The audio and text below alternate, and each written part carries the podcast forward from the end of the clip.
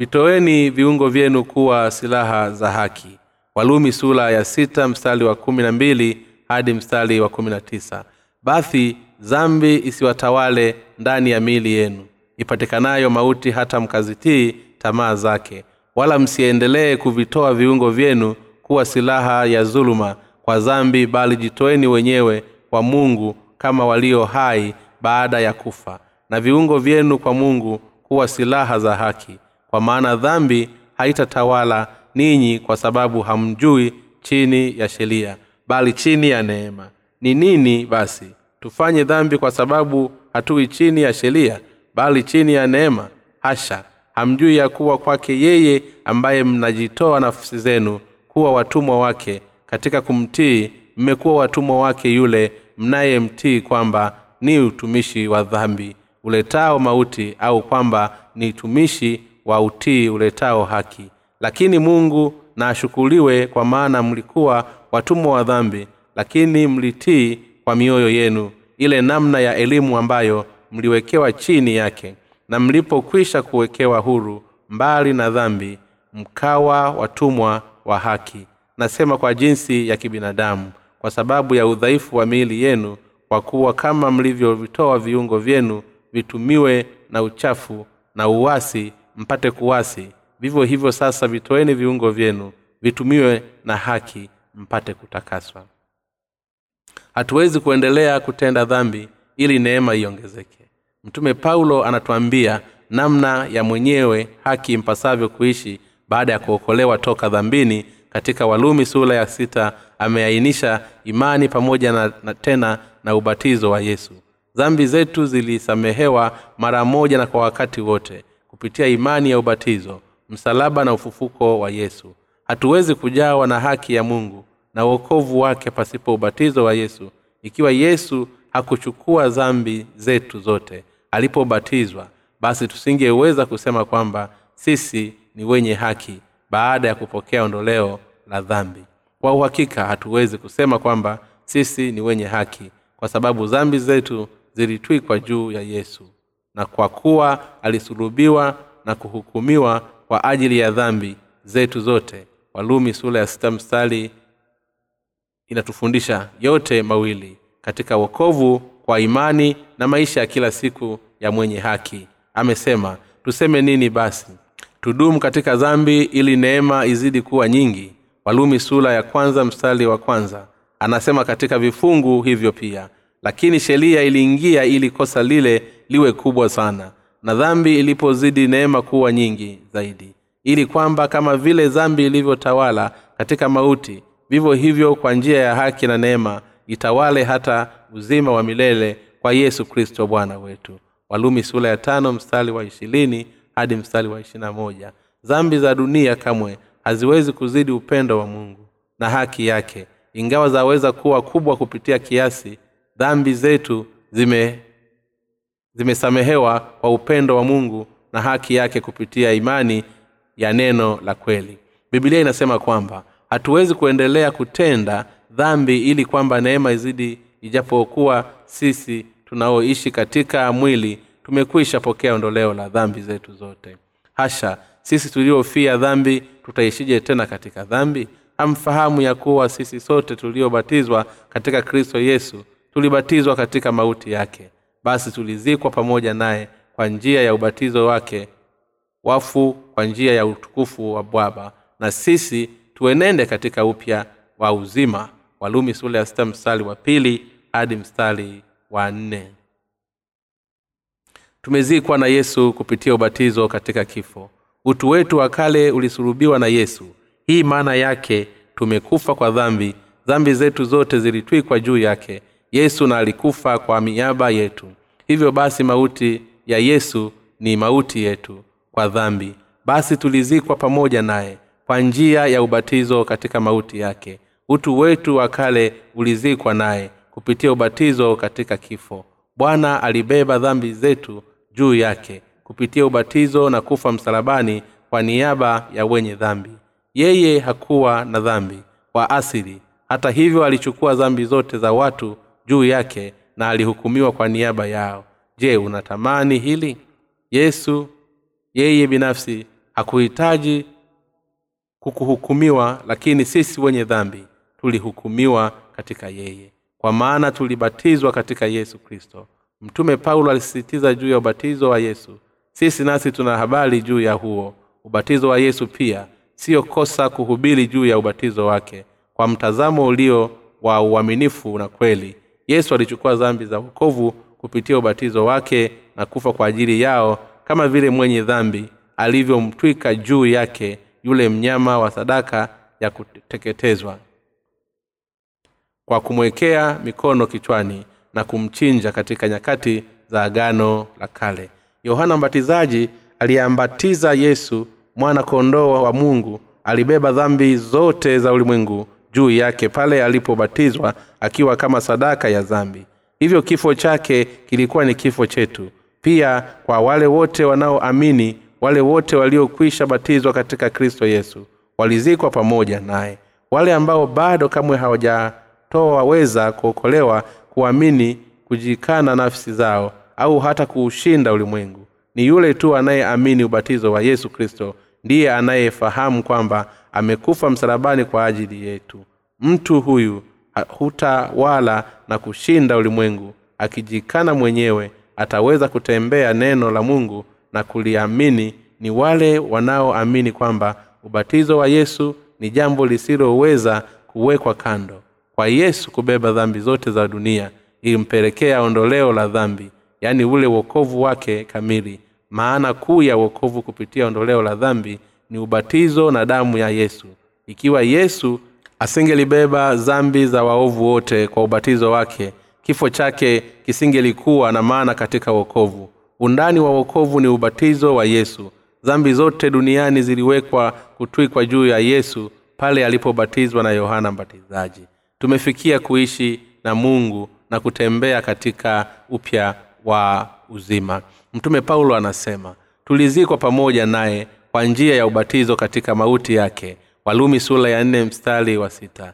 Pia wale waliobatizwa katika yesu kristo wana ukombozi wa imani walizikwa naye na kuwa na uzima mpya ndani yake. Imani hii ni imani iliyo kuu. Imani katika ubatizo ni imani ambayo isiyosimikwa katika mwamba imara.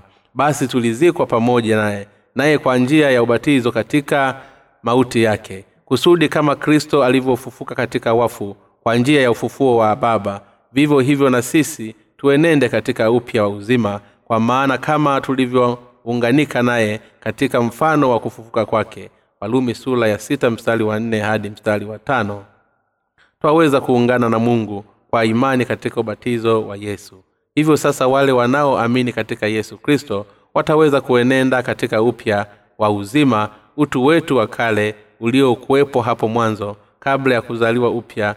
Kufa na hivyo tunakuwa na utu mpya. Tena na hivyo tunaweza kutenda kazi mpya tukiishi katika njia mpya kwa imani mpya. Mtu aliyezaliwa upya haishi kwa namna ya kale tena na hata namna ya kufikiri sababu ya kuzikana njia zake. Kale katika kufikia ni kwa kuwa utu wetu wa kale ulikufa msalabani na yesu kristo wakorinso wa pili sura ya tano mstari wa kumi na saba inatamka amekuwa kiumbe kipya na ya kale yamepita tazama yamekuwa mapya. Bwana alibatizwa mto yorodani ili kubeba dhambi zetu. Alisulubiwa na kufufuka tena toka kifoni kwa njia hii aliokoa waovu wa wote kutokana na dhambi zao ili kuwafanya wawe kutembea katika uzima mpya. Mambo yetu ya kale mateso na tabu uchungu na mioyo yenye kutangatanga yamekwisha sasa. Hivyo sasa uzima mpya umekwisha anza kuokolewa ni mwanzo wa safari ya uzima mpya. Mungu aliwaambia wana wa israeli kuifuata pasaka baada ya kukombolewa toka misri. Hii kwetu inatuashiria kuokolewa toka dhambini. Mungu aliwaambia watu wa israeli.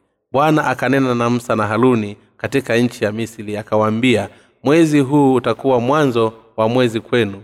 Utakuwa ni mwezi wa kwanza na mwaka kwenu. Semeni na mkutano wote wa israeli. Mkawaambie siku ya kumi ya mwezi huu kila mwaka atatwaa mwana kondoo kwa watu wa nyumba moja. Na akiwa watu wa nyumba ni wachache kwa mwana kondoo basi yeye na jirani yake aliye karibu na nyumba yake na watwaye mwana kondoo mmoja kwa kadiri ya hesabu ya watu kwa kadiri ya mtaji wa kila mtu. Ndiyo mtakavyofanya hesabu yenu kwa yule mwana kondoo mwana kondoo wenye atakuwa hana hila.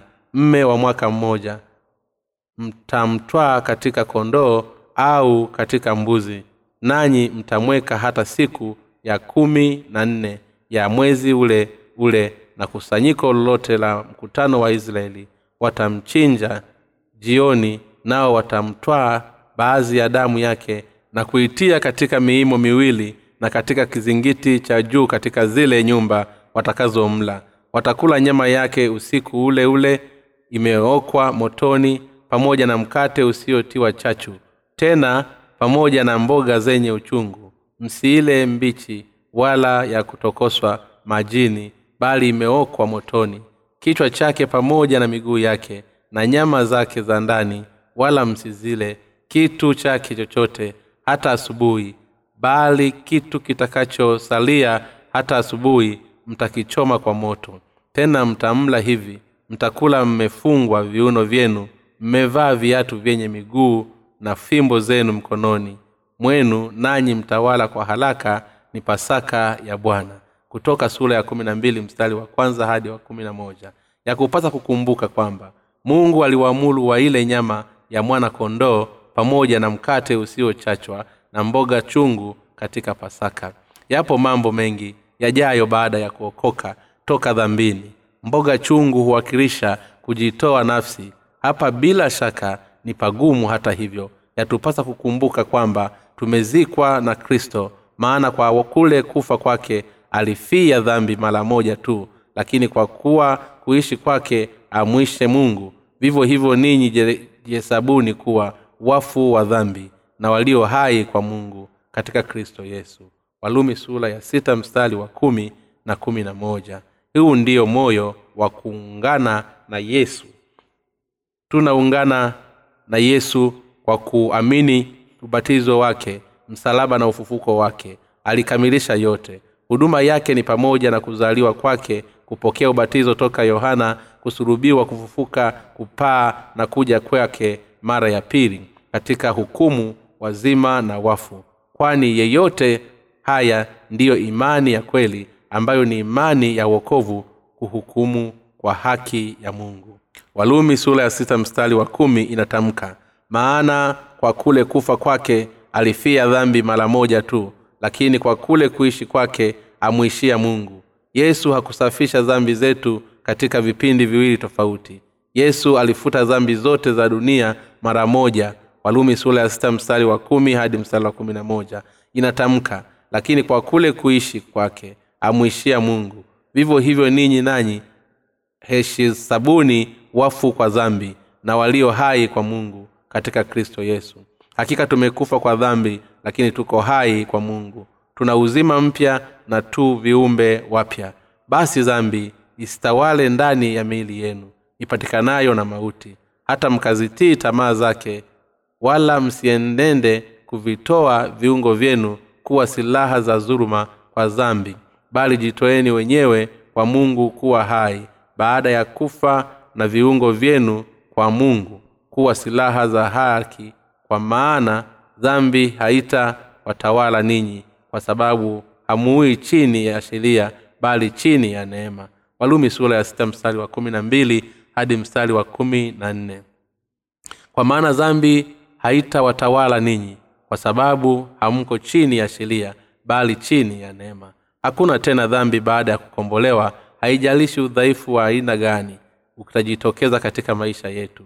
Bila shaka tuna udhaifu kwa sababu bado tunaishi na mwili. Hata hivyo dhambi haitoweza kuwa na mamlaka juu yetu hakuna tena hukumu kwetu kwa sababu tulipokea ondoleo la dhambi kwa njia ya imani katika ubatizo wa yesu na hukumu yake kwa njia ya damu yake ingawa bado tuna udhaifu. Ingawa uovu wetu ni dhambi pia ni kweli kwamba dhambi haiwezi kuwa na mamlaka juu yetu. Mungu aliwafanya wenye dhaki kuitawala dhambi.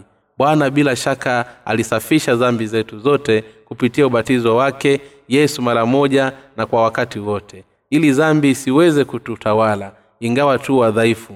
Alilipa mshahara wa dhambi katika msalaba. Hawa ndio wanaoamini kuwa hawana tena dhambi kwa sababu bwana tayari amekwisha lipa mshahara wa dhambi. Wenye haki huona kwamba udhaifu mwingi na uovu hujitokeza ndani yao lakini bado dhambi haitoweza kuwatawala na hakuna hukumu kwao pale wanapokuwa na imani ya kweli kwa bwana. Hivyo wakati wote twaweza kutembea katika uzima mpya. Vitoeni viungo vyenu kama silaha ya haki ya mungu. Bwana alikwisha kubariki wenye haki katika kuishi uzima mpya kila siku. Hata hivyo je wataweza kuendelea kutenda dhambi? Bila shaka hapana. Walumi sula ya sita mstari wa kumi na tatu inatamka wala msiendelee kuvitoa viungo vyenu kuwa silaha za dhuluma bali jitoeni wenyewe kwa mungu kama walio hai baada ya kufa na viungo vyenu kwa mungu kuwa silaha za haki. Lakini mungu na ashukuriwe kwa maana mlikuwa watumwa wa dhambi. Tulikuwa watumwa wa dhambi kwa asili na tulikuwa hodari katika hilo la bibilia inasema. Lakini mliitwa kwa mioyo yenu ili namna ya elimu ambayo mliwekewa chini yake na mlipokwisha kuwekewa hulu mbali na dhambi mkawa watumwa wa haki walumi sura ya sita mstari wa kumi na saba hadi mstari wa kumi na nane. Sisi tulio wenye haki tumekwisha wekwa hulu toka dhambini na kuwa watumwa wa haki ya mungu. Kwa neema tumekuwa wenye haki ili tuweze kutenda kazi ya mungu. Lakini sasa tufanye nini na miili yetu baada ya kukombolewa? Tuwe na tabia gani katika miili yetu baada ya kukombolewa?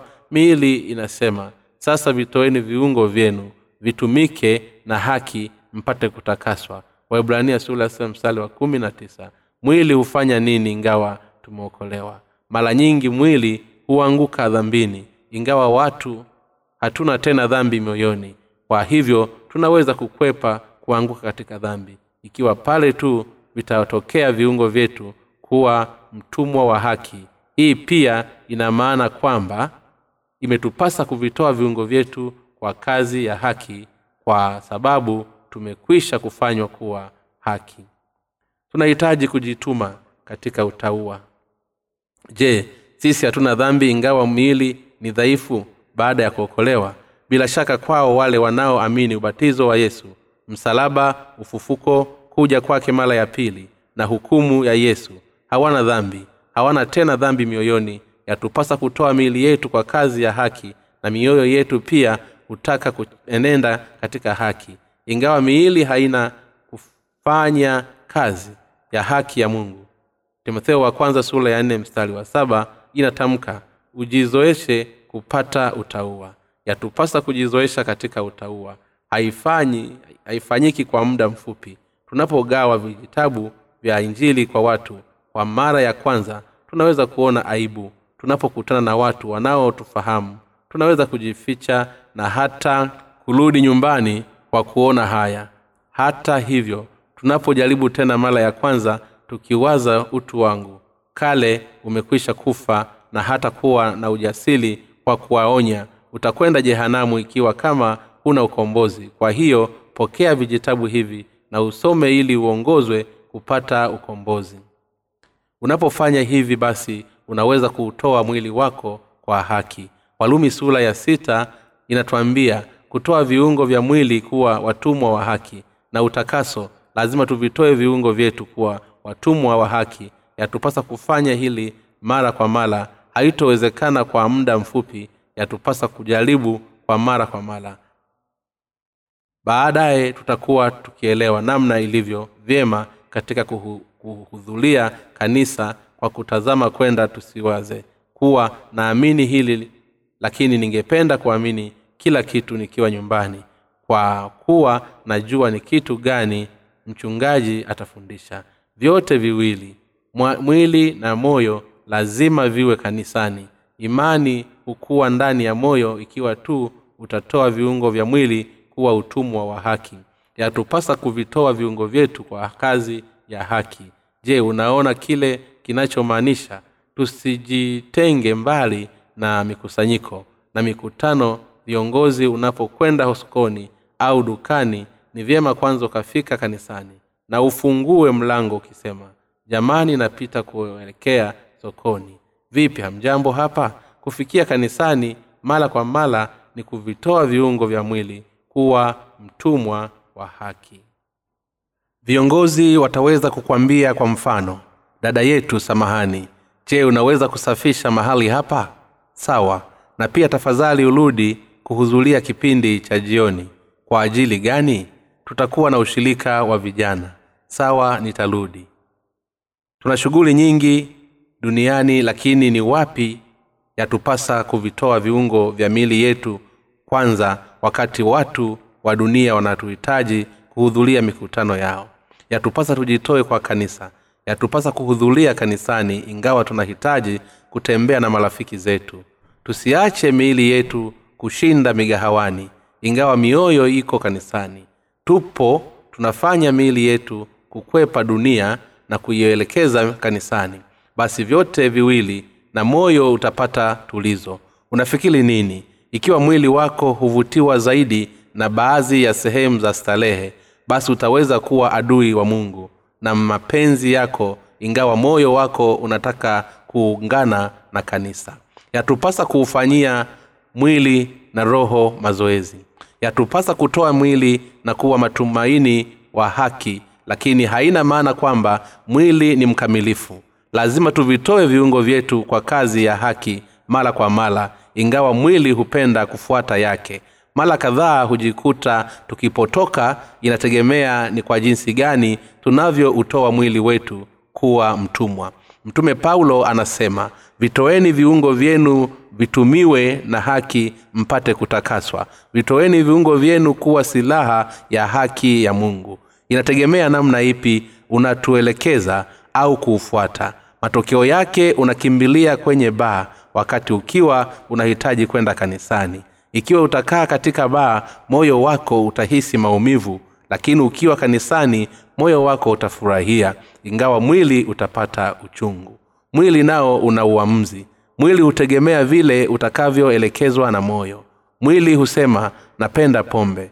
Pale unapoendelea kunywa lakini utakapokosa pombe mwili utasema spendi namna hii. Kwa nini? Kwa sababu mwili hauongozwi. Inategemea vile tunavyoongoza mwili kwa kuongoza ingawa moyo umetakaswa. Roho mtakatifu huutimiza moyo. Yeye bado hutunza ingawa wakati mwingine tunali, tunaliacha kanisa. Hata hivyo yatupasa kuutoa mwili wetu kuwa watumwa wa haki kwa ajili ya kutakaswa. Hivyo hudhuria kanisani mara kwa mara. Wale waliokwisha kuokolewa yawapasa kujizoeza katika utaua bibilia inatueleza kutii neno la mungu na hata kuongozwa nalo. Sababu ya kuongozwa na neno la mungu ni kwamba wakati wote hupenda kufuata kile mwili inachofanya. Tukizani kuwa mili yetu ni mali yetu kwa sababu tunakwenda kununua vitu dukani kucheza mziki na kunywa vile tutakavyo. Ni vigumu kwetu kukaa chini na kuchukua muda zaidi katika kuongozwa na kuelekezwa huku tukijishurutishwa kwa kuambiwa tafadhali hebu kaa kitako usikilize neno la mungu kwanza sawa? Yatupasa kuwa wavumilivu ingawa tutachoka kusikiliza mahubili tukiwaza. Nataka nikae mahali hapa kwa subila lakini nikiwa sababu gani pananichosha hali naweza kukaa baa hata saa tatu? Kwa nini nashindwa kukaa hata saa moja ni saa moja sasa limepita nikiwa anasikiliza mahubili nimekwisha wahi kulewa kwa saa tano katika baa na hata kucheza michezo kwa zaidi ya saa ishirini pasipo kupumzika. Yote haya hutegemea vile unavyoushurutisha mwili mwili ambao mara nyingi hukaa kanisani hautopenda kwenda baa. Hali mwili uliozoea baa ni vigumu kukaa kanisani kwani hugeuka kuwa jehanam nataka uvumilie kwa siku kadhaa chache na ndipo hapo utakapojifunza kujizoesha. Ni vigumu sana hata pale utakapouzoesha mwili wako. Lazima utumie muda wetu kanisani. Tunapohitaji kufanya mambo mengi kwa muda wetu. Tunatumia muda wetu kanisani tukiongea na viongozi wetu kaka na dada zetu ili kujizoesha. Ninajisikia furaha zaidi ninapokuwa kanisani na hakuna kinachonitia tamaa hapo. Hata hivyo ninapotoka kwenda mitaani vitu vingi vinanitia tamaa. Yapo majaribu mengi ya kunita, kunikatisha kama vile nguo nzuri katika maduka inanichukua saa mbili kwenda nyumbani. Ninapotembea kuangalia kila kile macho yanachotaka kuona na hatimaye napotoka kimawazo. Naweza kwenda kuangalia jambo fulani la ajabu mahali fulani baadaye nagundua na kujiuliza hii nitafika nyumbani saa ngapi? Napenda mtu anitie msukumo niende kwa hiyo usipende kuzurula. Hovyo unapokuwa njiani kuelekea nyumbani. Jitahidi urudi nyumbani moja kwa moja baada ya ibada. Panda basi la kanisani na uende moja kwa moja kwako. Ikiwa utasema usije kunifuata kwenda kanisani nitakwenda mwenyewe nina miguu iliyo imara kutembea kwa hiyo hakuna sababu ya kutumia basi la kanisani. Huku ukiwa huna shaka juu ya mambo yasiyo na maana njiani. Ni vyema zaidi ukachukua bibilia yako na kujisomea ukisali na kwenda kitandani kulala punde unaporudi nyumbani. Ni vyema kwako angalia kuishi namna hii. Mtu anaweza kufikiri kuwa mimi nina imani madhubuti sina dhambi nitajihakikii binafsi sinto kunywa pombe hata kama nitakwenda ba dhambi ikiwa nyingi neema huzidi zaidi. Kama ni mawazo ya aina hii na hatimaye kwenda baa rafiki zako watakwambia halo hebu pata kinywaji na wewe utajibu. Hapana ulikwisha wahi kuniona tena nikinywa pombe? Nimeacha watakujibu haha hata hivyo kunywa kidogo tu. Hapana kwa nini usinywe divai au kidogo tu ndipo watakapokumiminia katika bilauli kidogo tu na kukupa lakini utaweza kusema na kunywa soda badala yake ingawa umenijaribu ili ninywe pombe. Hapo ndipo yanapokuja mawazo ya pombe awali ulivyokuwa ukipenda pombe jinsi ilivyokuwa mulwa. Na kuanza kuwaza moyoni lo ilikuwa ni tamu sana. Kwa nini msinipe kwa mara nyingine tena divai? Nitakunywa kidogo tu kwa leo kama ulikuwa unakunywa soda utamaliza haraka ili upate divai. Ndipo rafiki zako watakapogundua kwamba ungependa zaidi na hatimaye kukumiminia. Oh ni mulua sana. Unaweza kuchanganya na soda tu unajibu kwa unafiki. Hapana spendi pombe. Haujui kwamba ninamwamini yesu? Nina nimeokoka siku hizi? Ingawa hatimaye atakunywa bilauli moja ya divai huku rafiki zako wakijua mnywaji mzuri wa kukubembeleza. Sasa rafiki yetu kunywa leo tu. Sawa ni leo tu lakini na nyiye pia lazima mwamini yesu na muokoke. Sawa mimi mwenzenu sina tena dhambi ingawa nimekunywa pombe hii. Lakini nyinyi mna dhambi imewapasa kuokolewa kutokana na dhambi zenu. Jambo muhimu ni kuwa mwili wako unauzoeza nini wanadamu ni wa jinsi hii. Hawana la kutegemewa jambo muhimu. Ni vile tulivyoutoa mwili wetu kuelekea wapi. Vitoe viungo vyako kama mtumwa wa haki katika kutakaswa. Utoe mwili wako kuwa utakaso kwa sababu ni mchafu. Nilizoea ulevi na mimi kama mfano lakini yapo mengine kama haya inategemeana vile unavyouelekeza mwili wako. Tumeokolewa kwa imani katika pumzi moja na hatimaye milele lakini utaua wa moyo wetu na miili yetu hutegemeana vile tunavyoutoa mwili. Tunahisi kama moyo pia nao huchafuka. Pale tunapotoa miili yetu katika hasila ingawa moyo ni safi ndipo tunapoiacha imani kwenda kinyume na kanisa. Kulidhalilisha jina la mungu bule na hatimaye kupoteza mbali na uwepo wa mungu. Tukidanganywa na shetani hatimaye tunakuja kuangamia kwa hiyo jichungue ili usiangamie. Uwe mwangalifu sana. Tutawezaje kuzikabili zambi zetu za kila siku baada ya kuokolewa? Dhambi inapokuwa nyingi neema huongezeka zaidi. Bwana pia amefuta kabisa dhambi zako za kila siku ili kwamba tusiwe wenye dhambi. Tena ingawa tunaweza kuanguka mara kwa mara. Hata hivyo tunaweza kuwa na shida ikiwa mwili unakimbilia uovu zaidi kila mara tuna tuutoe wapi mwili huu? Mwili unapaswa uelekee njia yake iliyopangiwa. Nimekwisha sema hadi sasa ili uweze kuelewa ni wapi. Mwili unakuwa umetakaswa kadili moyo unavyokuwa safi na unakuwa mtumwa wa haki mbele za mungu tunapoutoa kwa utumwa wa haki. Yatupasa maisha yetu kuyaelekezea kanisani hasa baada ya kuokoka. Bibilia inasema kwamba kanisa ni kama mgahawa tunakunywa maji tunakula vyakula vya kiroho na kuendelea na ushirika kama vile ilivyo katika mgahawa. Kanisani ni sawa na mgahawa. Tunaingia na kunywa na ushirika na wengine tukiongea na kila mmoja hivyo imetupasa kwenda kanisani hata bila shaka. Mtu ambaye ana mazoea ya kwenda kanisani mara kwa mara hugeuka na kuwa ni mtu wa kiroho ambaye mara nyingi na yule asiyependa hawezi kuenenda na roho ingawa labda hapo mwanzo alikuwa ni mtu mwenye imani kubwa mtu anayehudhuria kanisani mara kwa mara hustawi zaidi kiroho ingawa anaweza kuwa dhaifu kimwili. Ni kwa sababu ya ushirika wa kiroho baada ya kupata ukombozi. Hakuna sehemu nzuri zaidi ya kanisani kwa ajili ya kukaa. Napenda kuwaalika mje katika kanisa la mungu mara kwa mara na kuendelea na ushirika na watu wa mungu njoo na upitie kanisani. Kila mara na utahudhuria ibada zisikilize neno la mungu na pata ushirika toka kwa viongozi wako wa kiroho walio wa kweli katika neno la mungu kwa kila unalopanga maishani.